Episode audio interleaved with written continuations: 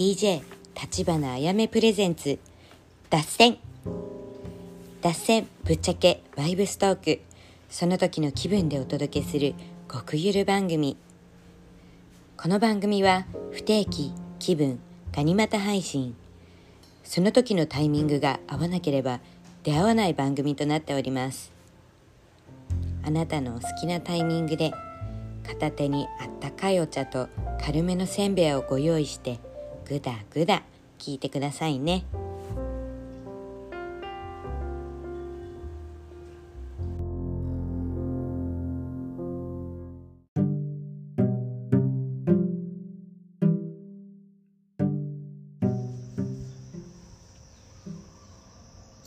アロハ、こんばんは。ハワイ島から立花あやめです。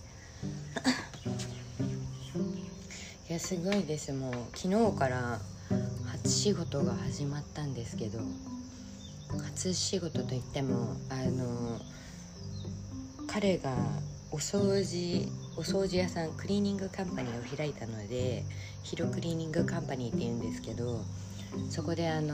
まずは人を雇うために何が必要かを学ぶために、私が一番最初の従業員として働くことになって、初めて人のお家をしかもその日が2段階あるんですけど、システムが普通のクリーニングとディープクリーニングってあって、でその時は今回はディープクリーニングだったんですね。でなんかやったことないからやってみようっていうのと、あとなんかだいたいお掃除そんな超安いっていう金額でやってないので、お掃除を頼む人ってだいたいお金に余裕がある人なんですよ、今のうちらの提示してる価格だとね。だから初めのお客さんが広の海沿いに住んでる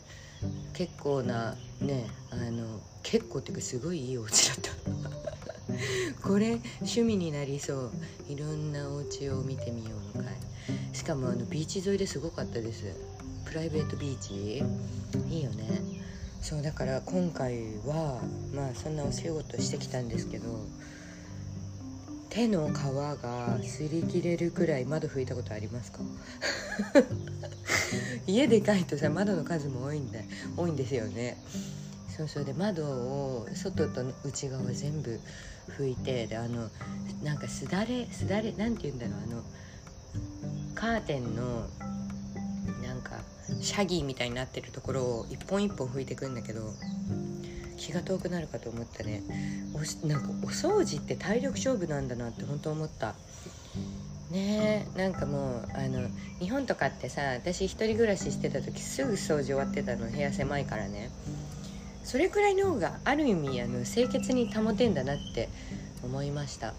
どんなね、なんか綺麗なお家でもやっぱ上には埃たまるからさ、だから今回のお掃除の内容も超汚いのを掃除するとかじゃなくて、もう見た目パッと見もう綺麗なの。そこからさらにね、ディープクリーニングするから、だからそのパッと見美しいところからさらに埃を出さなきゃいけないわけよ初め入った時綺麗じゃんって思ったんだけどね、やっぱもっと綺麗にしたいから人を雇うわけじゃん。だからそれをさ、瞬時に理解した時、特にそのお客さんの要望を聞いてた時に、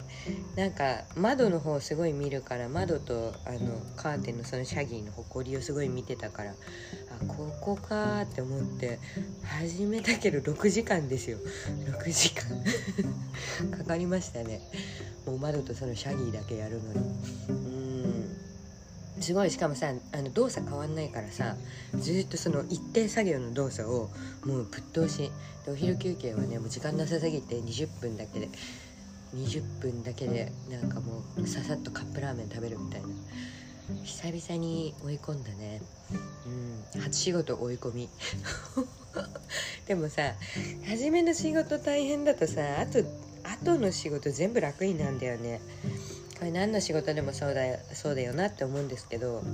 一番最初超しんどい仕事ってか、マックスの量とかが来ると2回目普通の仕事来た時に超余裕ってなるからね。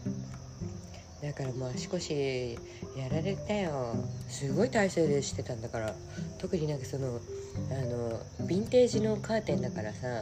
もう動かないカーテンとかがあって、こうオフィスのカーテンみたいにシャーって引っ張るだけで閉まるみたいなタイプじゃなくて、もう開いたまま閉まりませんので大切に掃除してくださいみたいな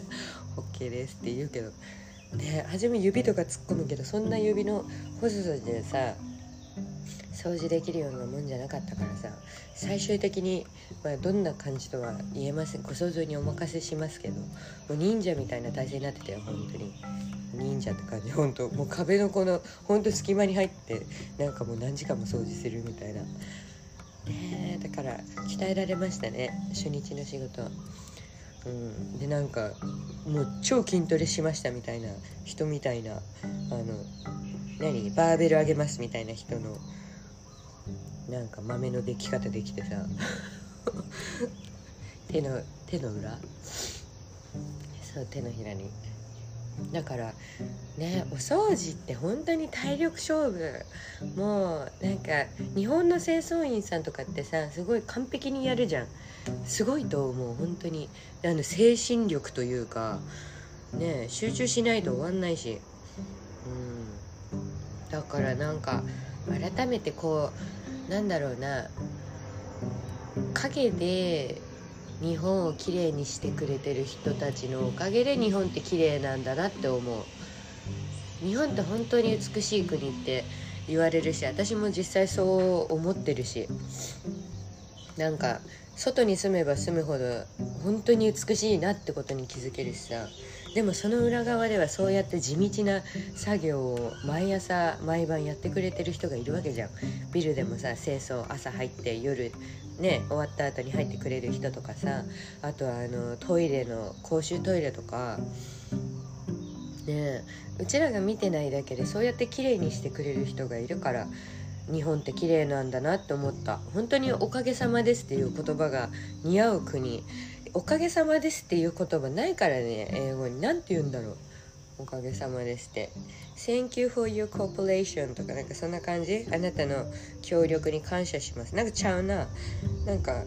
おかげさまですって、なんかその見えない影があってからあるからこそこの世は成り立ってますみたいな。おかげさまですっていう言葉がすごい染みました、昨日ね、陰でそうやって動いてくれてる人たちの、すいませんね、今もう道路工事じゃなくて家の近所の人の改装作業始まっちゃって音が入ってるんですけど、あんまりうるさいようだったらちょっと早めに切り上げます。そう今日ね、サンライズじゃないんですよ。自然音聞いてもらうと分かると思うんですけど、今日はね、今7時43分、朝起きて、ちょっともう筋肉痛やばすぎて動けねえってやってたら朝の時間逃しちゃっただからもう本当にもっと体力つけないと何をやるにもさね、なんかすごいいい経験だなって思います。その自分がやったことないことに挑戦するって、やったことあることとかさ、得意なものってさ、特にね私とかだと DJ とかさ、もう10年くらいでやってたりするとさ、もうどんなに酔っ払ってもできるわけよ。もう体が覚えてるからとか言って音止めてたけどね、その際にはすいません、クラブのオーナーさんたち、酔っ払いすぎるとよく音止めてたんだけど、で音止まってんのに聞こえてるからね、自分に。それが究極の酔いというものです。それはさておき、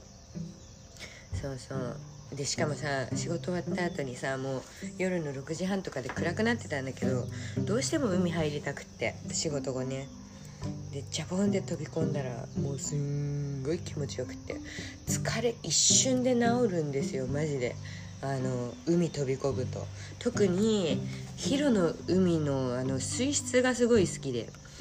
なんかいろんなビーチ入ってみて思うんですけど、大体こうね、塩素が強いから体もプカって浮いてシュノーケリングとかやりやすいんですけど、塩素の強い塩分が強い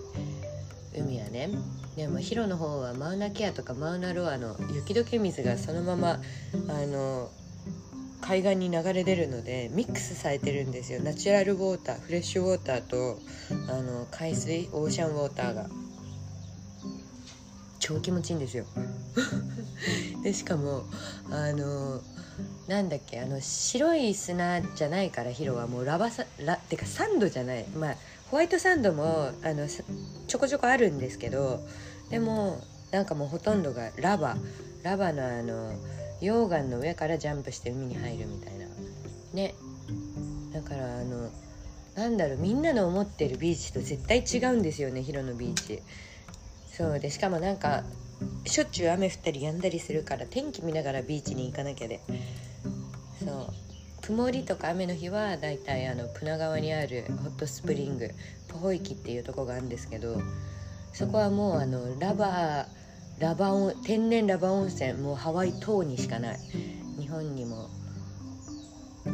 日本ってすごいよね日本にもないって言おうとしたけど、日本クソほど温泉あるもんね、すごいですよね。つい最近インスタグラマーのミサチャスが載せてた温泉があるんですけど、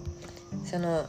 ミサチャスもまた謎に秘めた面白いなんか忍者みたいな人なんですけど、インスタグラマーのミサチャスの、おばあちゃん、玉川温泉ってところがあって、でこの玉川温泉秋田にあるんですね。秋田なんて読むんだろう、これ千北市なんて読むんだろう、千人の千に北に市、千北市、田沢湖、玉川ですなんて読むんだろう、渋黒沢、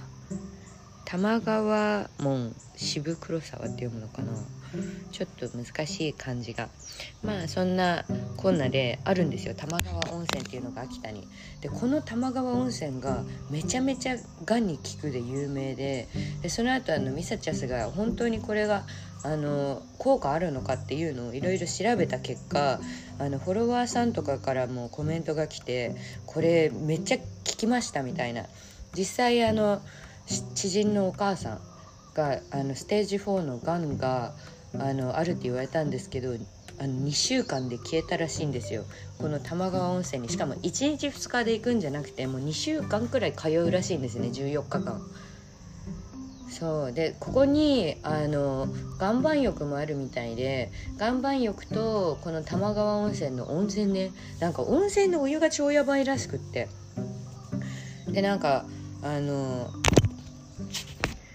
医学的に証明されてる温泉らしいんですね。放射線湖っていうの、放射線泉、そう放射線が出てる温泉なんですけど、まさにそうだろうね、毒で毒を制すみたいな感じなのかなね。放射線って体に悪いって言われてるけど、放射線ね当てることで治る病気とかもあるのがまさにがんってことなんだろうね。でこれは実際なんだろう、ツイートしてる日本人の美容師さんの投稿なんですけど、上海に移住して3ヶ月後に母のがんが再発、移転していて末期って報告された時は親孝行もしてないのにクソみたいな人生だったなって思ったけど、奇跡的に完治して5年経った今も元気。今年はコロナの後の一時帰国で親孝行もできた。おとといが母ちゃんの誕生日でした、おめでとうって書いてあるんですけど、この玉川温泉で治ったらしいんですよね。なのでエセ科学とかじゃなくて、シンプルに選択としてこの情報を広めていきたいって、そのミサチャスがさ投稿してて、なので騙されたと思って行ってみてください。でしかもこの1日2日とかじゃなくて2週間本気で通う温泉にね、エアビとかさ、知り合い秋田にいるなら泊めてもらったりして行ってみてください。ね、いいですよね、温泉で治るんだったら。痛い痛い、ね、治療とかなんかそういう無理して頑張るとかじゃなくて、抜け道、一つの抜け道としてね、ちょっとうちもうちのおばあちゃんが昔大腸がんだったから、だからね、親とかにもちゃんとこの情報を伝えとこうって思って、玉川温泉です。はい。あ、てか工事ちょっとやんだね。そうそうそう、そんなこんなでなんかあれですよね、最近どうなんだろう。私もなんかニュース見てないから外の世界はまあ分かってなかったんですけど、またね戦争とかが始まったって言って、でさっきあっちゃんの YouTube 大学でどういうことかって、もうニュース自体私見ないようにしてて、なぜかというと情報偏りまくってんですよ。もうこれアメリカ来て分かったんですけど、もうほぼフェイクニュースとか、あ、なんだろう、その争いが起きるようになんかフェイクニュースとかもすごい紛れ込んでんですね。もうフェイクと本物の差って言ったら五分五分くらいです本当に。なのでもう見ることをやめたんですよ。でなんかもうそうやって、なんだろう、誰かが投稿しててこれやばいみたいのがあった時にそのニュースを調べるんですけど、調べ方ももうあっちゃんの YouTube 大学とかでどうなってんのかなっていうのを歴史からちゃんと背後から見るようにしてます。でさっきちょうど見てたんですけど、ね、イスラエルのなんか戦争始まっちゃったっていうお話でも、だいたい2000年からねなんかそういう感じのは始まってたみたいで、今始まったものではなくって、ただそれが本格化したのが今だから、なんだろう、メディアだけ見てたらなんかね、なんだっけ、どこだっけ、ど忘れしちゃった。まあ戦争始まったじゃないですか。でそのロシアそうロシアとねウクライナだよね。うんそうで、なんか始まったってなんかそれに続いてここも始まりましたって、なんか多分先導っていうか脳を誘導されてるんですよ。で次ここ始まっても民衆がもうびっくりしないで、ね、やっぱなんかビジネスだからさ、戦争ほどそこに乗っちゃいけないから、自分たちの心も揺らがないようにしていかないとそっちのパラレルいっちゃうんですよね本当に。まあそれがねなんかそっちの思考だろうけど、どんどん戦争勃発してお金をね作りましょうっていう、そこに乗らないようにちゃんと自分の軸核ぶらさないように。ジョン・レノンと小野陽子が記者会見開いたの覚えてますか？なんだっけ、フリーセックスだっけ、なんかすごいもうパンチラインの効いたねプロパガンダを掲げながらさね、あれの根本ってあの時も戦争始まってたんですよ。戦争の方にみんなが意識がいくと、もう悲しい苦しいなんでっていう怒りに全部フォーカスされて、そっちのパラレルみんな行っちゃうから、彼らはあえてもう無言の沈黙のただベッドに座ってるっていう記者会見を長々とやったんですよ。でみんなは確かね、ちょっとこれうる覚えなんで後でちゃんと調べますね、フリーセックスするかもしれないって思ってみんなそれをガン見してたのに、結局セックスせず終わったっていう記者会見なんですけど、その時の沈黙の間ね、みんな戦争考えてなかったんですよ。小野陽子とジョン・レノンのその何をするかっていう、そこにみんな意識を向けてたんですよ。すごくないですか？だから言っちゃえば戦争より性は勝つんですよ。ちょっと笑い事じゃないんですけど、性ってそんだけに強いんですよ。でしかもね、なんだっけな、これもすごいな、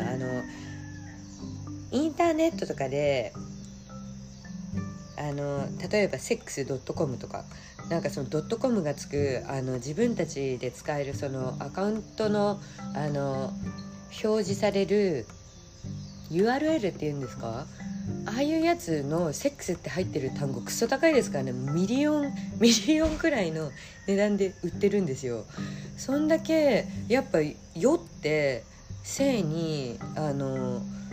まあ、性と戦争だったら性に負けるというか、ね、でそこでなんか最近降ってきてる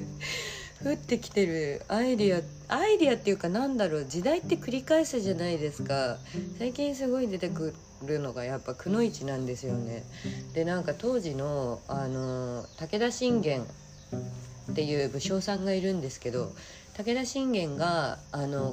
なんだろう、作ってた組織っていうのが忍者組織、しかも女の忍者組織が結構その時活発に動いてて、で女っていう漢字を紐解くとくのいちってなるんですよ。漢字紐解いてみてください。そう、そんな感じで結構記号とか使ってやってたと思うんですよね。で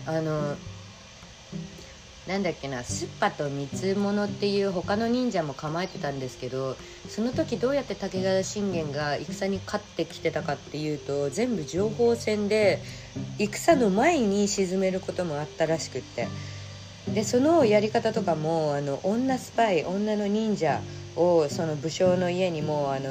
潜りとしてスパイとして入れ込んでて、あらかじめ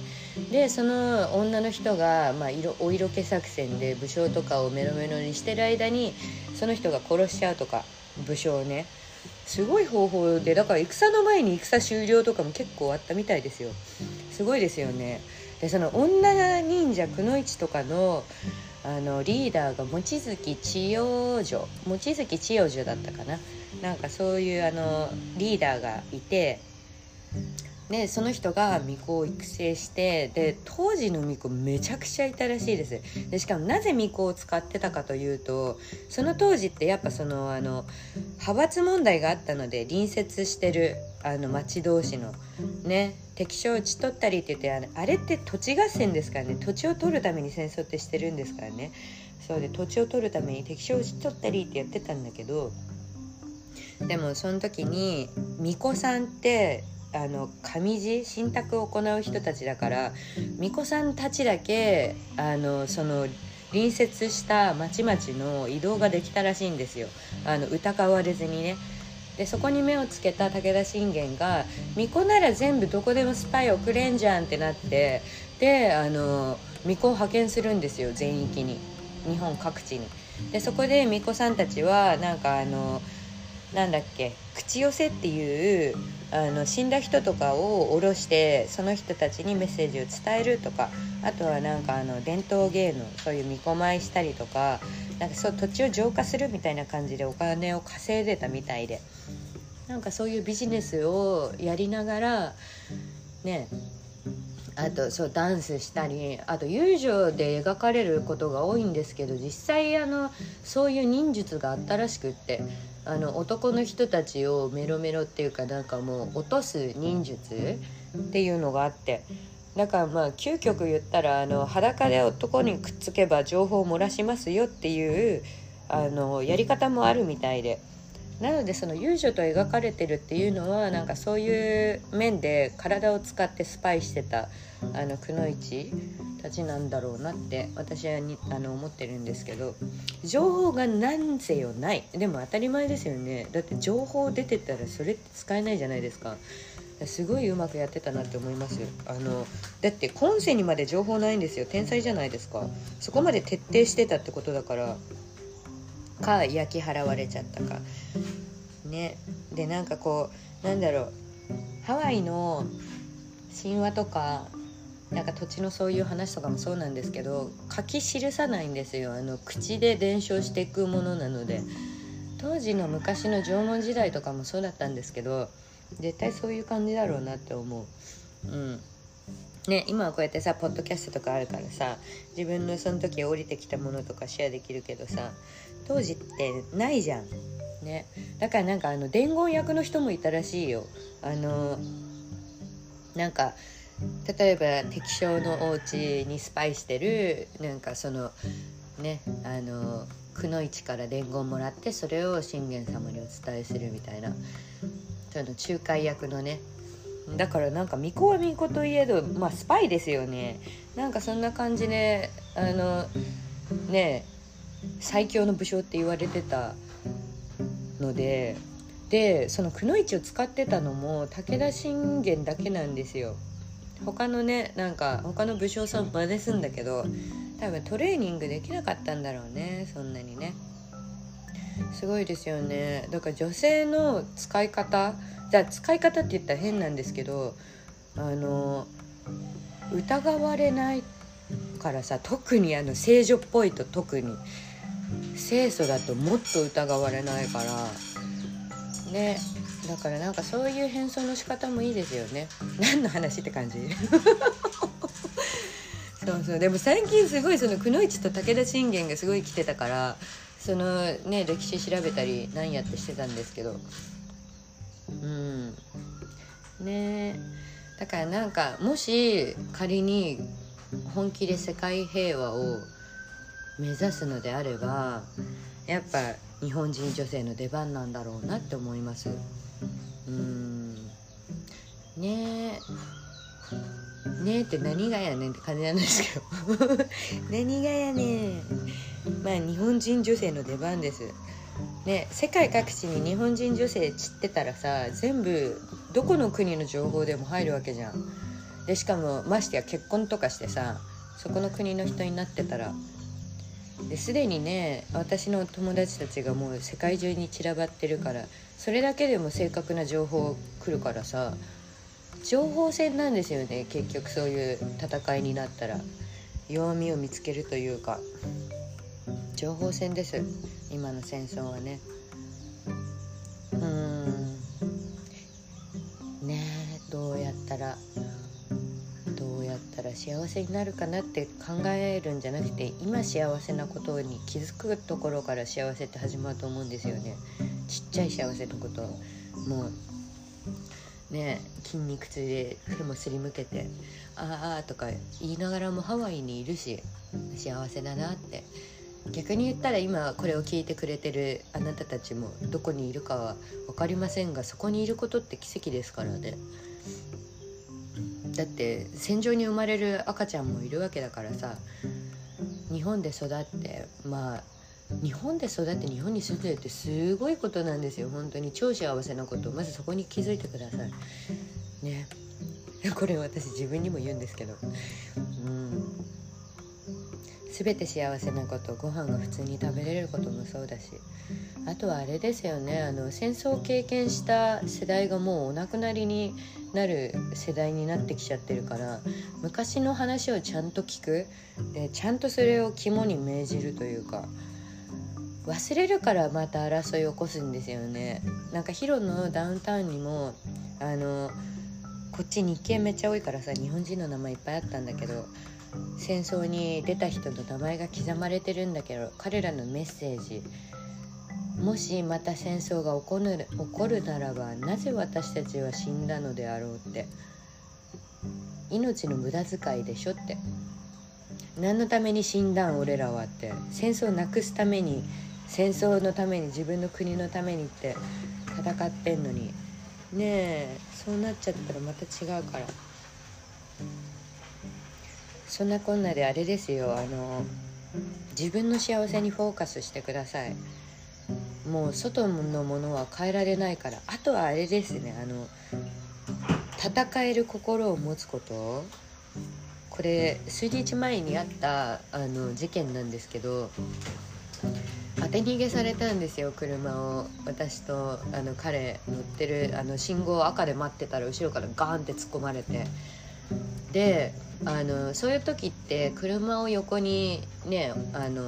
止めて、でそういう手続きとかをしなきゃいけないんですけど、当てたやつ逃げたんですね。当て逃げマジで。で逃げたからうちら追いかけたんですよ。もう車止めてうちら待ってたのにそいつが逃げたから、でなんかもうすごいなんか車の渋滞してるとこ入って逃げやがって、だからもう昔のうちらだったら多分ナンバー覚えて警察に通報するだけ。でも今のうちらもう強くなったっていうか、強い心を思い出したからさ、もうマリカーだよ本当にヒロのど真ん中でもうビュンって、もう追い越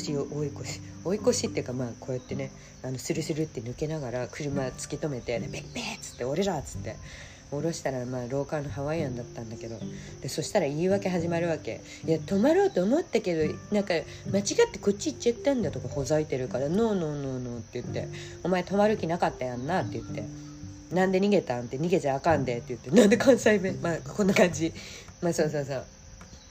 まあ関西弁じゃないよ、ちゃんと英語での罵り合いだけど、すごい怒るってエネルギーを使うけど、そうやって逃げる人とか分からない人とかにはちゃんと分からせないといけない。これはもうなんだろう、自分がすっきりしないからね、やられっぱなしだとさ、ちゃんとやり返すじゃないけど追いかけて写真撮って全部レコードして、お前これもう一回やったらもうすぐ警察だからなって捕まるぞって言って、おはよう、そうそうそう、まあ、そんな感じでした。もう数日前です。これがダメですよ、泣き寝入りとか。戦わないと、こう戦わないとっていう気持ち、戦わなくていいんですよ本当には。本当に戦う必要はないけど、戦う時は戦うっていう姿勢、これ出しとかないとマジで舐められる。特に日本とかさ、どんどん観光者増えてるから、ちょっとみんな来ちゃった、ちょっと終わりますねやっぱ朝撮ることにします。それではみんな戦う気持ちを忘れずに、ダメなもんはダメっていうこと、これですよ。ダメなもんはダメっていうこと、自分のルールに反してたらダメってそれを言うこと。そうこうやって平和は保たれていくので、ということで皆さん良い夢を。アロハ、マハロ、バイバイ。